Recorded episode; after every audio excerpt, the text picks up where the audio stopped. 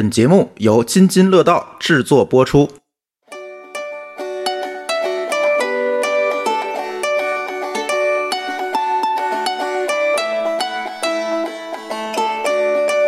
大家好，欢迎来到飞腾客厅，和我们一起探讨关于商业空间运营以及城市趣味企划的相关话题。飞腾客厅呢是由天津万象城联合津津乐道播客网络制作播出。我们通过讲述商业空间好玩的企划案例，介绍当下新势力的品牌故事，以及思考天津万象城如何更好的与城市长久的连接和互动，用文化赋能商业，让购物中心不仅满足于购物，还可以带来社交生活上的惊喜和精神上的满足。我是主播星星。参与策划过天津万象城非常多的文化以及展览类的活动。那本期呢，来到我们录音间的是天津万象城的喜剧担当小组，来自开心麻花团队、沉浸式戏剧疯狂理发店的两位老师。一位呢是开心麻花天津公司签约艺人乌龙山伯爵的副牌导演许可。建新老师好，听众朋友们，大家好，我是许可啊，我是天津开心麻花公司的签约艺人。嗯，我的演出过的麻花的剧目啊，就是《乌龙山伯爵》，刚才是我复排的，也是我主演的。然后《莎士比亚别生气》、《笑话艺术家》、《理查的姑妈》、《蓄势待发》、《恋爱吧人类》。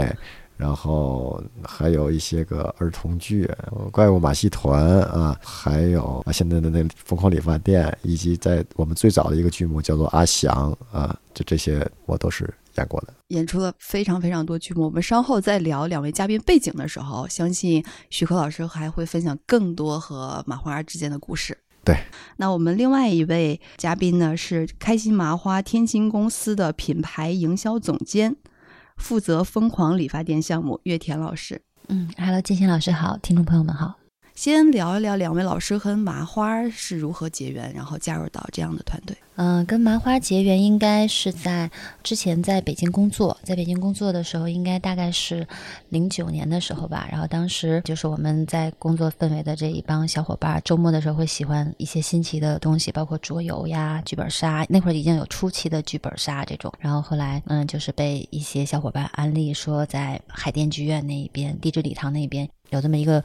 剧团，然后呢，就是说非常有意思，整个的演出风格跟其他的这个以往我们看到的一些常规的话剧会不太一样。然后我就被带到了剧场，然后第一次看麻花的剧的时候，就深深的爱上了这个团体，对，就特别喜欢。然后后来我在北京那两三年的工作经历比较就是辛苦，或者是比较这个什么的时候，都是。麻花给了我很大的力量。后来我因为是天津人，后来我就嗯，因为自己这个回到家乡这边，然后就回到了，也是后来机缘巧合的机会。之前又比较喜欢这个品牌，知道天津也有开心麻花这个团体，然后就因为这样就加入到了这个公司。加入到天津公司之后，这个是一八年吧，一八年一八年年初加入天津公司。嗯，这个是您带过的第几个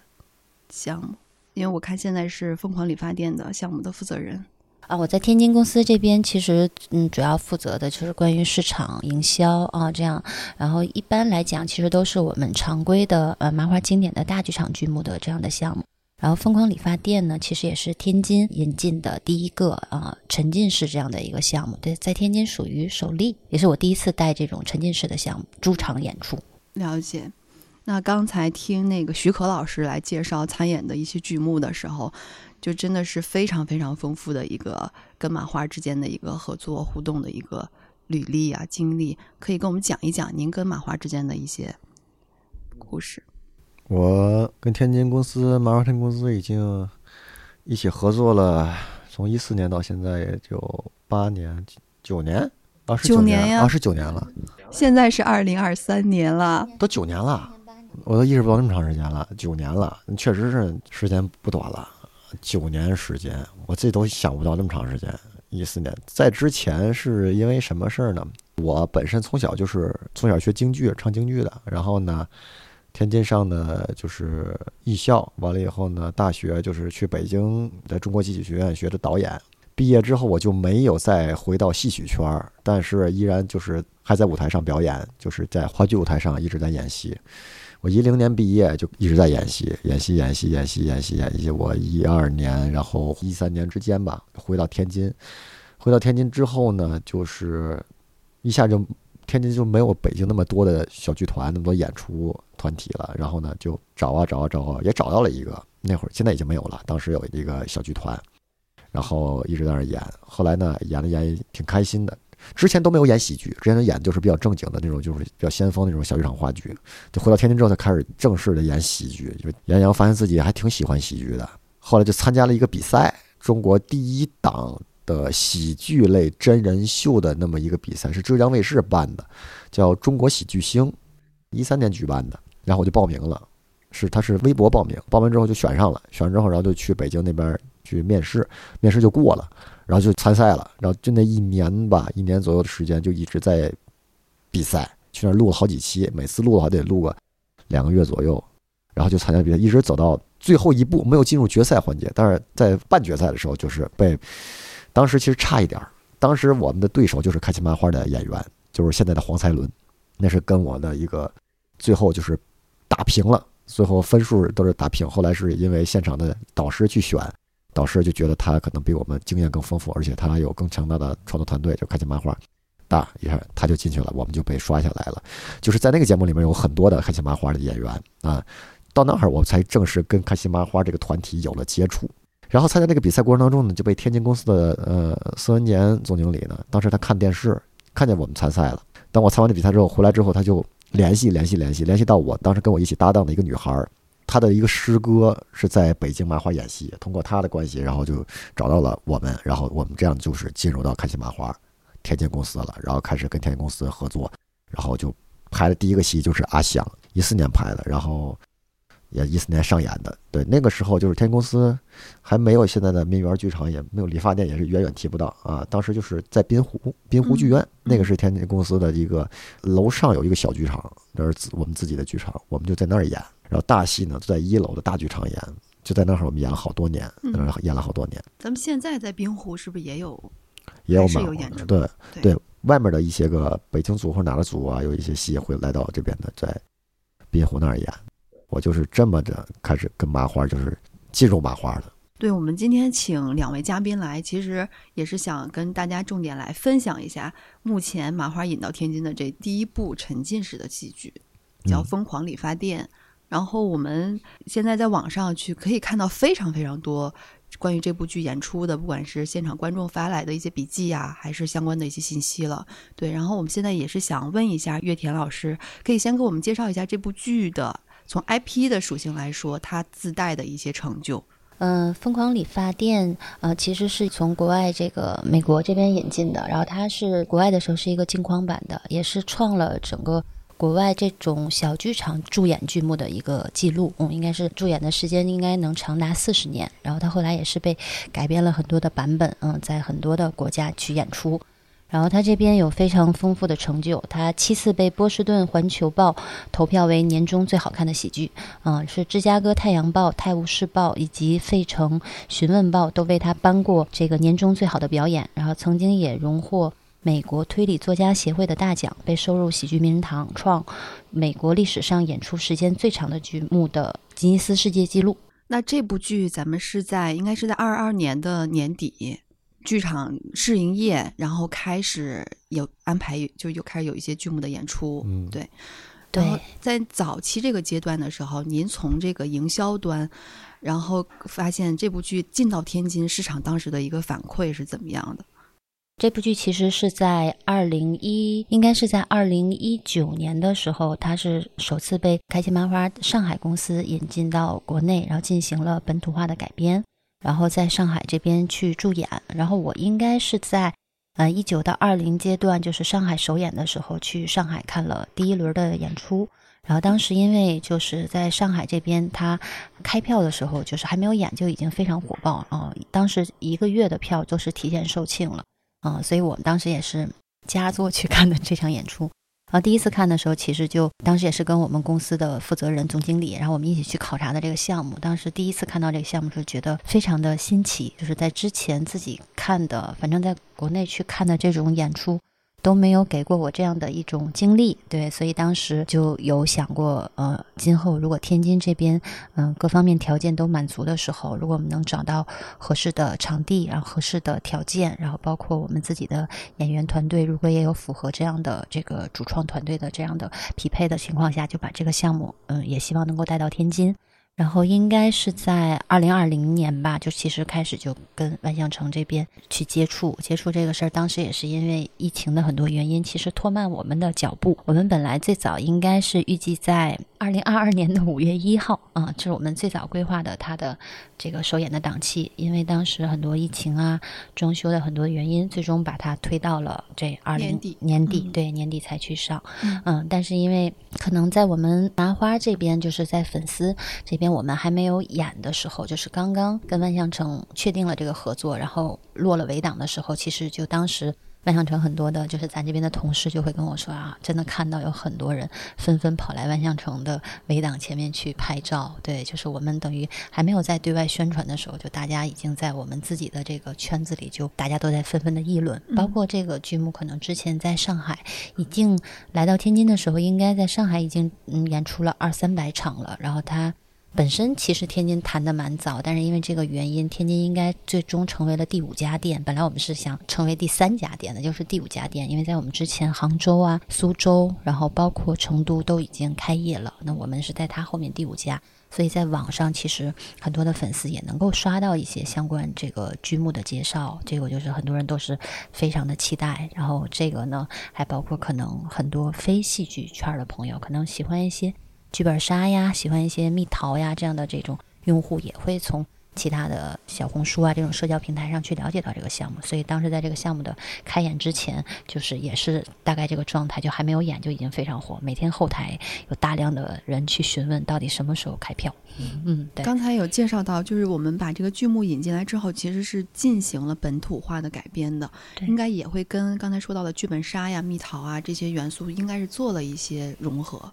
就是刚才说他在国外的时候，本来它是一个镜框版的一个喜剧，然后他到这边来的时候，因为嗯还是说嘛，刚才说可能在上海应该属于中国是这个沉浸式演出的发展最好的一个城市，也是中国第一个有沉浸式演出的城市。当时的那个 Sleeping No More 进到上海以后，所以在上海那边非常火，然后可能也是疫情的原因。很多大剧场的演出就受限的这个情况下，在上海其实就是新空间，我们把它叫做新空间演出，对，就是非常的火爆。那可能也是基于这个原因，再加上整个我们麻花的去选版权的团队，然后看到了这么优秀的剧目，然后结合当下的市场去进行了这个沉浸式演出的这样的改编，把它改成了现在这样的一个形式。嗯嗯，那想请徐克老师来介绍一下，就是。简单的为我们先介绍一下这个剧情，以及您在这部剧中演出的这个角色的一些故事。情节很简单，它就是讲一个发生在理发店的一个谋杀案，然后整个这个戏就是由谋杀案开始，结束就是找到这个凶手为止。而中间呢，就是里面其中有一个角色是一个侦探，两个侦探吧，算是两个侦探，一个侦探和他的一个助手，就是两个侦探。出现在了这理发店，然后呢，这侦探是跟那个死者有一定的关系，他们是真有雇佣关系的。然后呢，但是没有想到他的雇主就是遇害了，然后这个侦探呢就要在这几个人里，他的目标就是他锁定的这几个人，肯定其中有一个凶手，所以他就是在这几个人之中要找出那个凶手是谁，就是那么一个简单的一个情节，就是一个破案、一个追凶的过程。然后我饰演的就是那个侦探。他姓鲁，单名一个 Sir，就是 S I R 那个英文那个 Sir 叫鲁 Sir，但是我们这边要求呢，不能叫鲁 Sir，得叫鲁 Sir，三声的 Sir，导演要求得这么说，对，就这么一个人物，嗯。因为我们现在在看到这个非常多已经看过剧目的朋友分享啊，就是说这个剧目从还没有开演到中场休息到最后一直有不断不断的惊喜，可不可以跟我们分享几个这样我们很用心来设计的一些互动？这个戏如果是有两个小时的戏的话，有一个小时都在进行跟观众进行互动。它这个特点就在于跟观众互动的过程当中找到凶手是谁，所以这里面最有意思的点就是观众会给你提很多有意思的问题。就我们排我们自己去演的时候去拍摄，其实我们很多地方我们想不到，但是观众看的话，当成为一个观众的时候，他们看到的一些个关注点、一些焦点，完全是超出我们的预知的。比如说，有的观众。里面有一个非常精彩的一段戏，就是重现的环节，就是很多这个侦破的十二公民呐，像这种电影里面，它都有经常会一个场景重现的那么一个推演的过程。这个戏里最精彩也是那个场景重现那个推演的过程。在这个过程当中，观众呢就要去发现问题。如果他发现你那个推演的过程跟之前演的不一样，观众就会提出来，他说：“哎，你这个地方之前不是那么演的，对，之前你是怎么怎么怎么怎么演的。”然后演员就要按照观众的要求再把这段演一遍，直到观众满意了，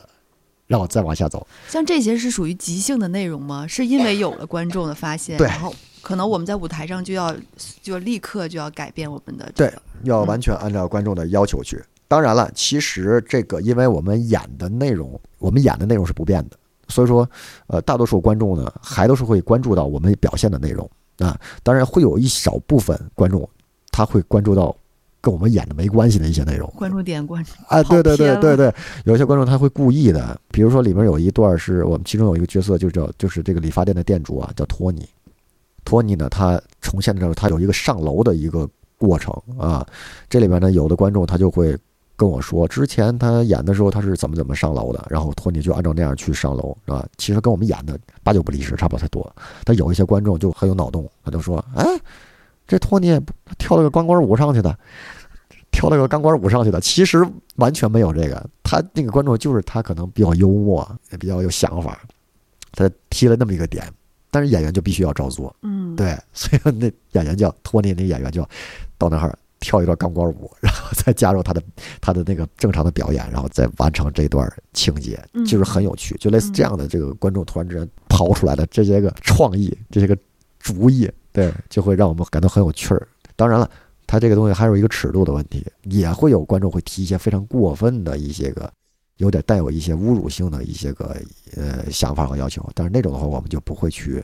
不会去照做，因为明显的感到有一点恶意。当然，这种就是它是充满了。喜剧的意味和一些幽默调侃在里面，这种是可以的。咱们这个剧是一个开放式的结局，嗯，是吧？就是说，根据这个观众和我们演员之间的互动，推进剧情。也许，比如说，我今天看完，明天我又来了，但我看到也许是不一样的结局。对对，这个咱们有结局的设定。我们是开放结局，但是我们不是那种自由开放结局。明白。其实，像刚您最早介绍这个。您最早是学京剧，然后又很长一段时间是在演小剧场一些先锋类的内容的剧目，到现在演喜剧，然后现在又开始接触这种互动性非常强的这个喜剧内容。就是您在参演不同类型的这些舞台的这个剧目的时候，有什么样不一样的感受？以及您目前个人最喜欢的是什么样的一个演出环境？这个问题，不同的形式啊，不同表演风格以及不同的演出风格，就是对于一个演员来讲，是一个非常好的事情。像我这样能够有这么多种这种经历的，其实不多。我是有很多的偶然性，造成了我现在这样，就接触过很多种表演风格、表演样式、各种门类，接触过特别多。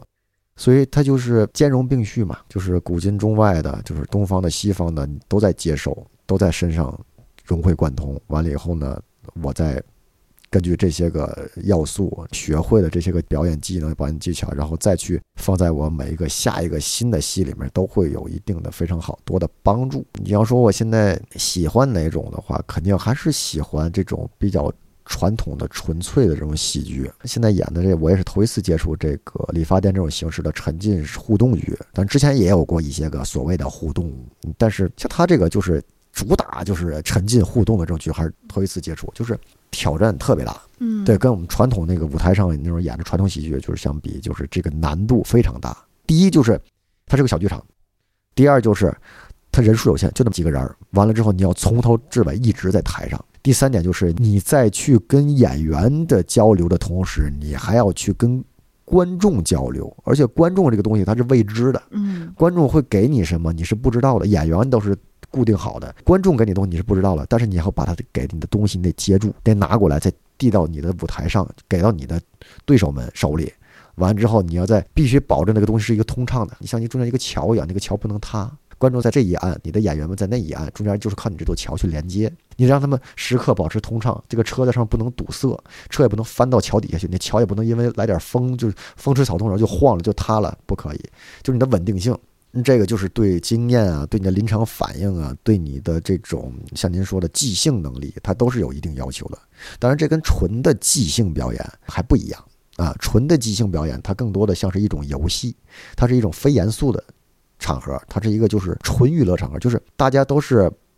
很包容的心态在看待你的即兴表演，就是你没有错，嗯，没有对啊，只要你能够我演出来，我告诉你是什么，你能演出来就 OK 了。但这个不行，这个它是有标准的，你不能出错。你不仅要即兴，你还不能出错，你得即兴在这个点儿上。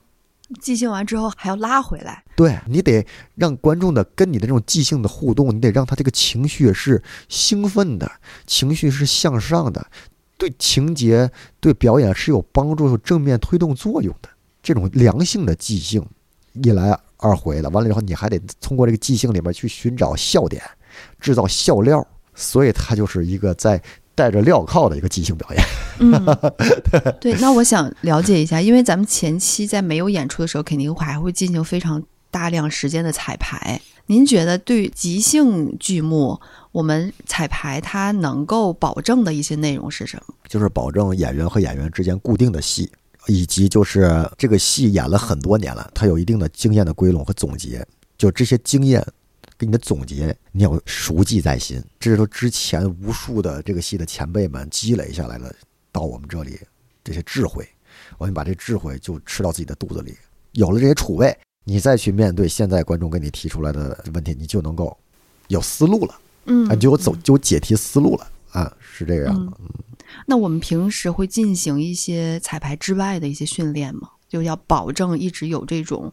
即兴的能力，或者是创造力。会会会进行会进行。现在有专门的即兴演员的训练。现在就是现有的演员，包括目前还正在就是新纳进来的一些个正在准备储备的一些个新演员们啊，都在进行这个即兴表演的训练啊。这对他们的演技也有一定的帮助，同时对他们个人能力也是一种考核。嗯嗯。那还想了解一下，就是咱们这个剧目，嗯，目前的演出频次是怎么样的？然后以及小伙伴如果想要购票的话，可以从哪些渠道上面？嗯，来获得信息。目前疯狂理发店在天津这边，现在嗯，基本上都是做到从周四到周日嗯，然后每一周五场的演出，当然也会。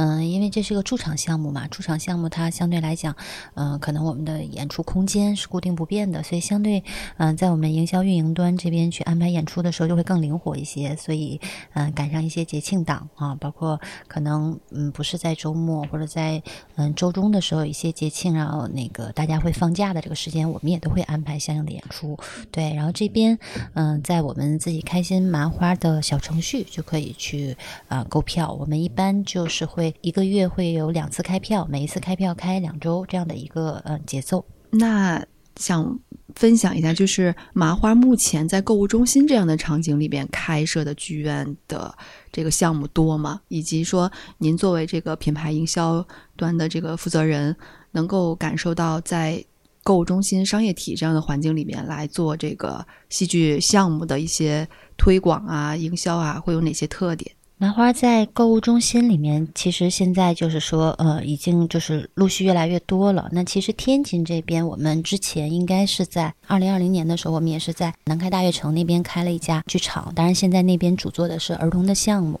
那在疯狂那个万象城这边是我们的一个驻场项目。那我知道的，可能杭州在大悦城，啊，包括那个上海这边的疯狂理发店也是在上海那边虹口区的，呃，月亮湾这样的一个综合体。然后北京啊、深圳都会有非常多的，现在就是越来越多的项目去，呃，在商业综合体里面去去开设。嗯，然后这个在其实选择在商业综合体里面去开设剧场，首先，嗯，在在这个剧在这个综合体里面相相对来讲对剧场的硬件条件会要求少很多，相应来讲说对整个剧场的成本啊，包括说一些硬性要求就会低很多。因为其实我们专业的大剧场要求还是蛮高的，包括整个的运营投入都是非常高的。那在剧在这个商业综合体里面呢，因地因地因这个呃场地的条件，然后去引进我们嗯比较适合这个场地的。呃，剧目啊，这样来讲奖项对于我们运营来讲，呃，就是会成本压力会小一点。另外呢，从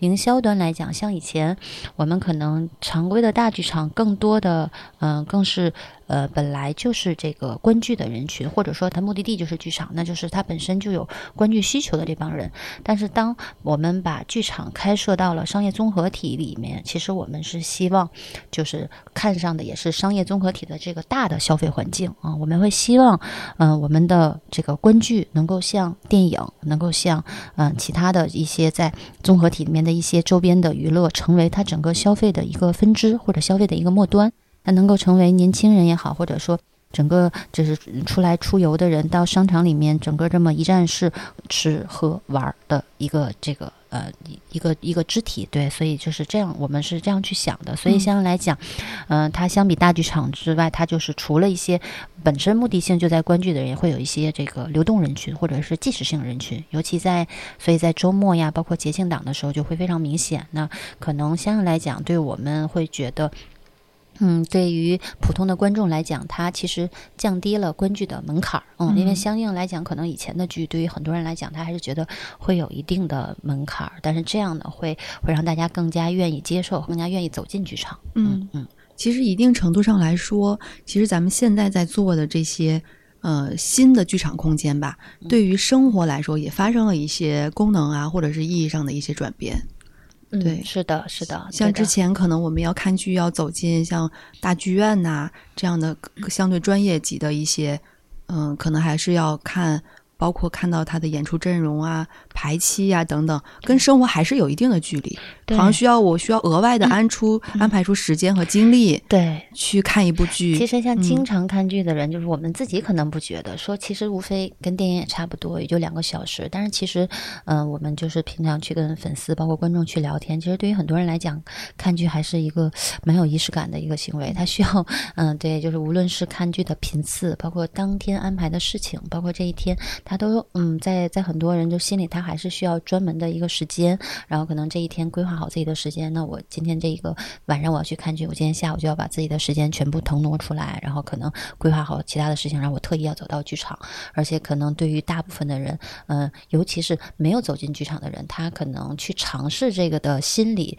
还打破这个心理都蛮难，因为他觉得可能哎要花费我这么长时间，我要是看不懂呢，或者这个东西我要是不喜欢呢，那可能相应大家来讲，现在大家的。时间都比较宝贵，那我可能三个小时或者两个多小时花在那里，我觉得可能会这样，所以他就是选择起来就会比较难。但是当他把它放到了这样的一个日常，你经常会就是本来就会经常出入的这个商业综合体里来，你经常会到商场去逛街的时候，在这个里面你看到这个剧场，可能这个相对来讲，这个剧场跟你之间从心理上还是从空间上距离就拉近了，然后他能够接受或者说去尝试这种的可能性就会变得简单很多。嗯。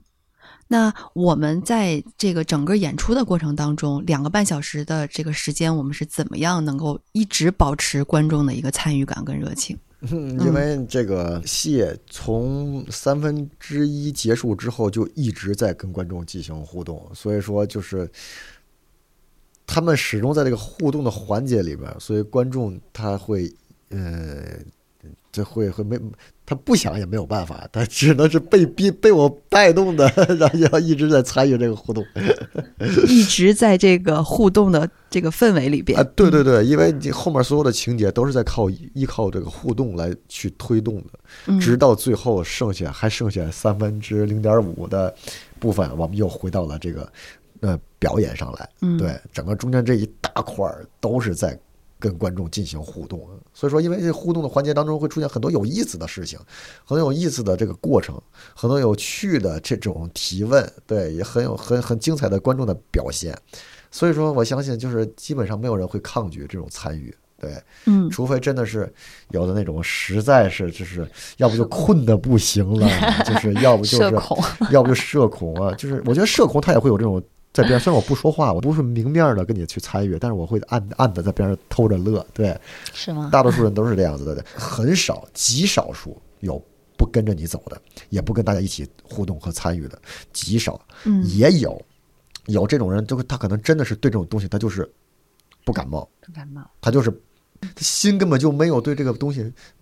触动一下下，他的心没有打开，啊，对，嗯。或者他他可能就是真的不喜好这些东西。呃，当然了，有一些年龄大的长辈，哎，他们可能对这东西就是没有那么大的反应，哎，就会觉得一帮小孩儿在一起吱吱哇哇的在 在闹，但是在做游戏一样的。因为其实沉浸式戏剧就是相对来讲，它会比这个经典的大剧场剧目中的嗯这个人群相对年轻化，对，相对年轻化。比较年轻化，他。需要这个有接受新鲜事物啊，喜欢新奇体验的这样的人，可能会更喜欢这种嗯这种内容。嗯一些年长的一些观众啊，他们可能就是对这种形式会觉得这是什么呀？他们会觉得这是戏吗？对，有些可能会爆出这样的疑问：这戏哪有这样？这是什么呀？你说玩不是玩，说戏不是戏，在干嘛呢？在这儿，他会有这种。但是刚才听两位描述，其实咱们这个剧参与人群来看还是偏全客层。就年轻人可以找到年轻人互动的方式，嗯，社恐的人呢，内向一点的，其实也可以坐在旁边的一些位置上面，他还是可以感受到非常非常多的快乐的嗯。对对，没错没错就是社恐的人群也非常的适合。虽然他不去说话，他不去举手，他不跟你互动，但是他自己在一个角落里面感受这种欢乐的氛围，他会很开心。嗯我们这个剧就这点还是挺友好的，就这嗯点，因为我自己个人，我我我不是社恐啊，但是有的时候其实对于一些未知的东西，尤其像这种，我会比较担心，在有一些剧中会有一些人，就是嗯演员或什么把我请上去让我去表演一段，嗯因为我本身不是这个方向，所以非常紧张。但我们这个剧就就是这点会比较好，就是我们首先如果观众自己不是主动想要去互动的话，我们不会说是强行对，不会强行的去对，还是会会根据现场观众的哎反应，对对对是会会更多的可能会在那些愿意去主动跟你嗯积极去互动的那些人，所以可能有一些社恐的人，就是他也不会特别担心，就是说你会不会被突然间被 diss 到、被点到，这样就会很尴尬。对对对对对其实还是会让他有安全感的。啊，对，因为我们会根据现场观众整体的这个每一场观众他这个情绪点啊、情绪水平那个分那个值啊，他都不一样嗯啊。有的场次的时候，那观众那个兴奋值就极高，就是你还没怎么演了，他们就在底下就不行，开心的不行了。啊像这种的话，你就可以使劲跟他们互动，使劲的让他们煽乎他们，让他们上来上来表现来，上来演来，就他们会非常的开心。他们在底下不断的接下茬，不断地给你包各种包袱，给你甩各种梗。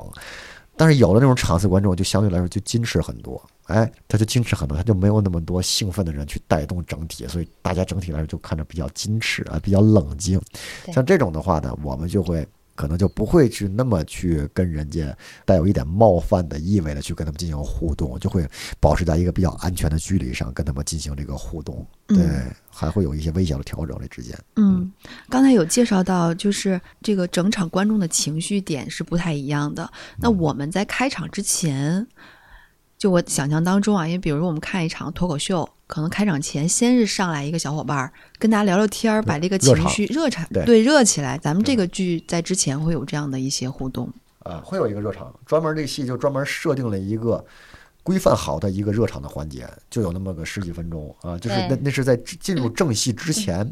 就有我们的几个演员。在舞台上跟观众进行近距离的接触，它不仅仅是互动，它真的是近距离的接触，去为你服务啊，对。去给你洗头做发型，去给你涂指甲什么的，它有一些这样的现场，这也算是一热场，算是一些热场。它是在进入正戏之前的一段。儿，那个时候很多观众还在不断的入场啊，在找座位，在就座。对，这时候我们的演员们在台上已经开始跟观众互动起来，开始把这个氛围慢慢的给它气氛给它调挑起来。起来，嗯对，也是能够让对让观众迅速的可能就被吸引到空间里面，或者被吸引到这个环境里，相信自己是在一家理理发店店，可能会对能更好的，就是他今接下来的能参参与性的这种表演体验里面。嗯嗯，我相信我们的听众朋友有一些是已经看过剧目了，还有一些是看到消息，可能还没有时间走进剧场的。嗯听完我们的这个这么多的这个内容介绍之后，一定程度也回答了一些朋友的问题，因为有一些小伙伴说，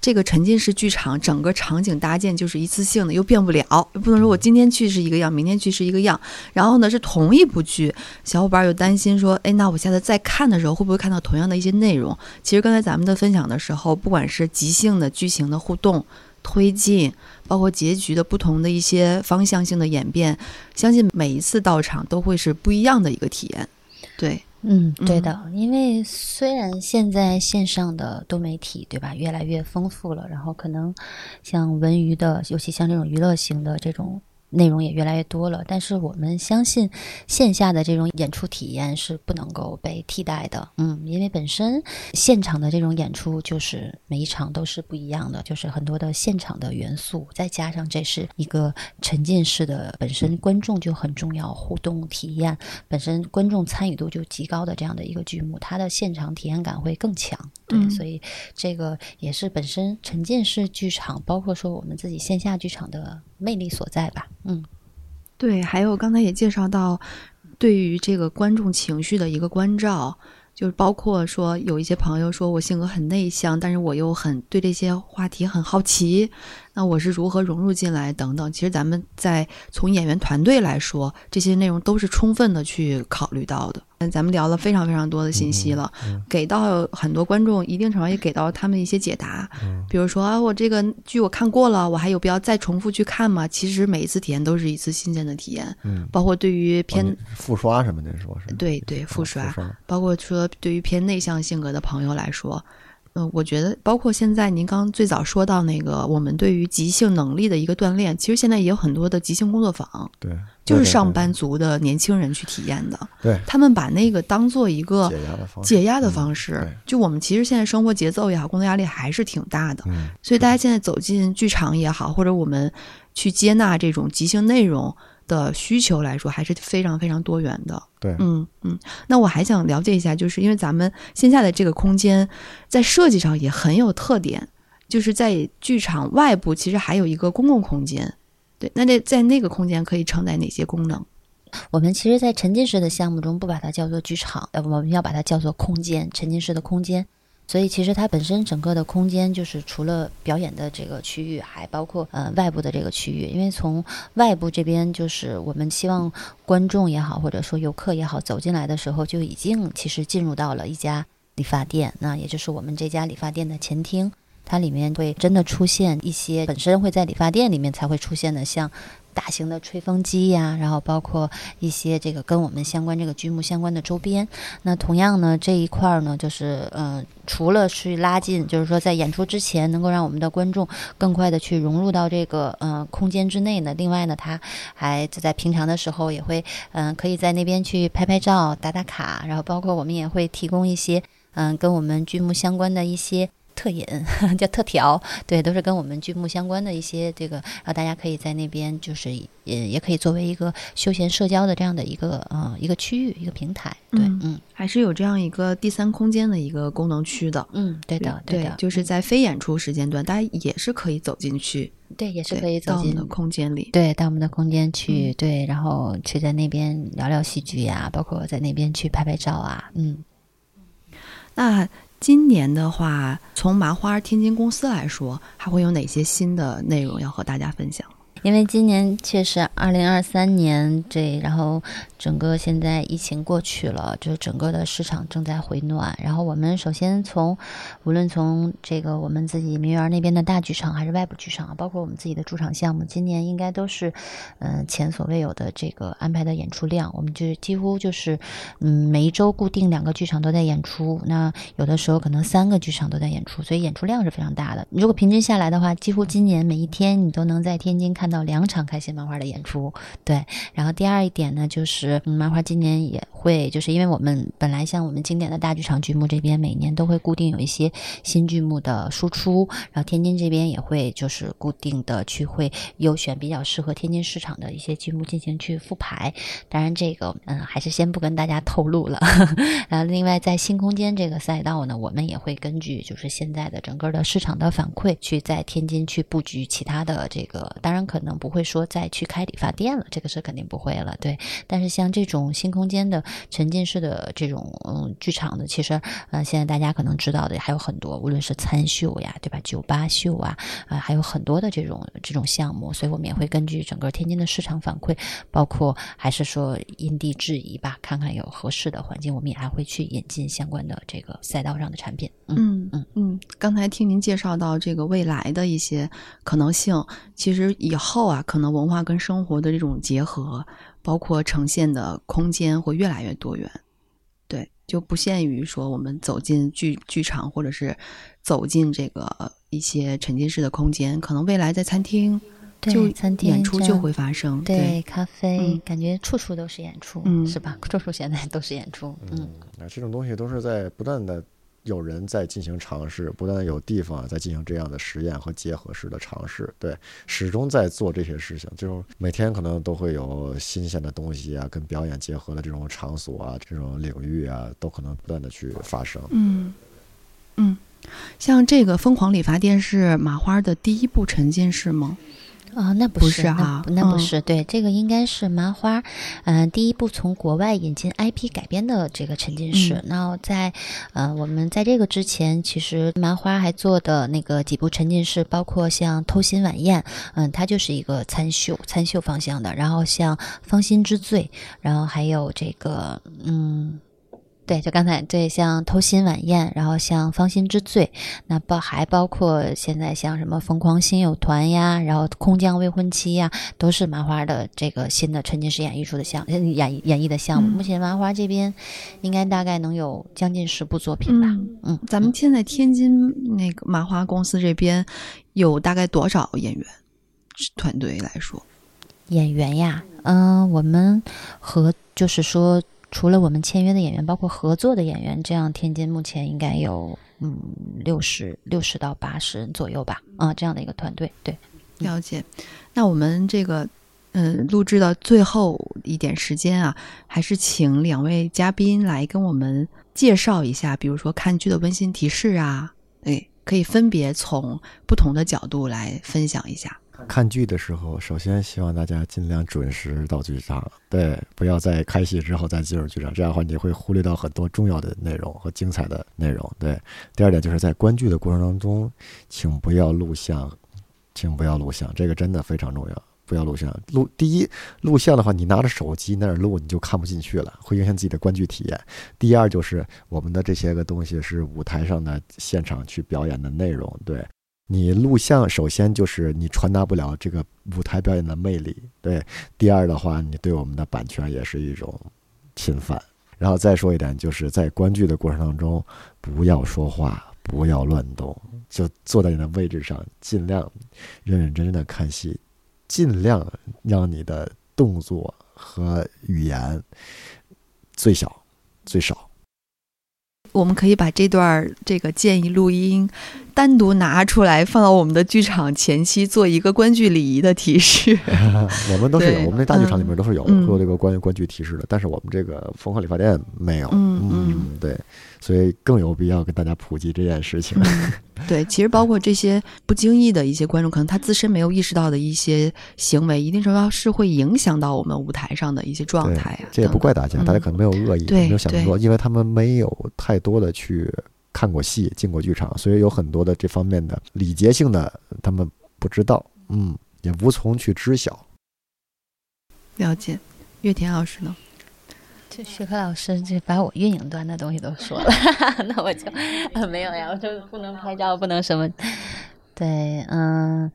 那我就对，那我就换个角度说吧。对，因为刚才其实比较重要的关注关注礼仪这边，因为现在这样在大剧场那边我们会提示，但是在疯狂理发店这边，因为我们更加希望能够打造一个沉浸的。效果如果在场前去播放这些，我们也怕会去破掉了那个沉浸的环境，所以我们就就没有去放那个录音。但是实际上呢，因为我刚才说，因为有很多观众他还不是就是经常去看戏那个经常去看剧的，他可能就是本来就是走到这边就进来尝试，所以他会对观剧相关的一些内容可能更不了解。所以这是我们对就现在会比较希望大家知道的。另外一点呢，对，另外一点就是其实我们这个剧一直我们在宣传端的时候在主打一件事情。可能大家有的时候去看到我们的宣传页面会看到，我们叫说前一小时请您认真观看，后一小时请您尽情表演。对，就是说在前一个小时的时候，演员去呈现那一段的时候，嗯，观众可以静静的，就是去仔细的去看这个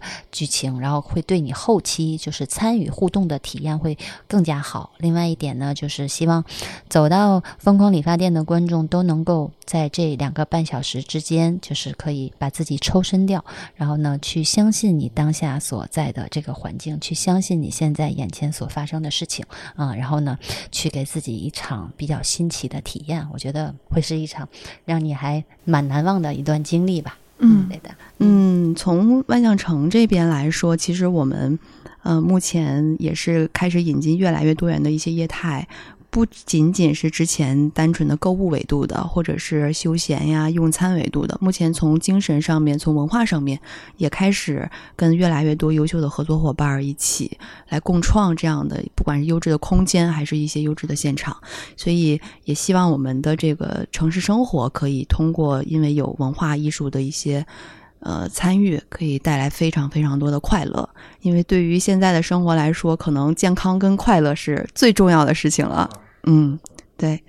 那今天我们的录制就到这里。对，最后跟大家介绍一下我们的剧场在万象城的三层。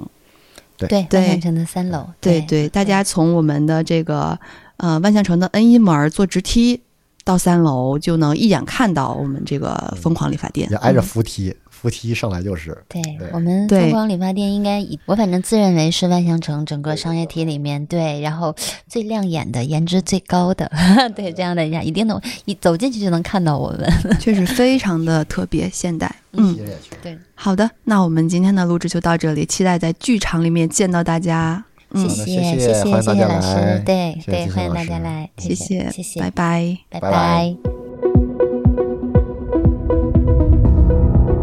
感谢您收听本期节目。本期播客节目由津津乐道制作播出。您也可以在我们的官网 d a o 点 f m 找到我们的更多内容作品。如果您喜欢我们的节目，欢迎在微信、微博、朋友圈等社交媒体转发分享。您的分享对我们而言十分重要。如果您希望与我们互动，可以关注我们的微信公众号“津津乐道播客”。天津的津，欢乐的乐，道路的道。在关注后按提示操作，即可加入我们的听友社群。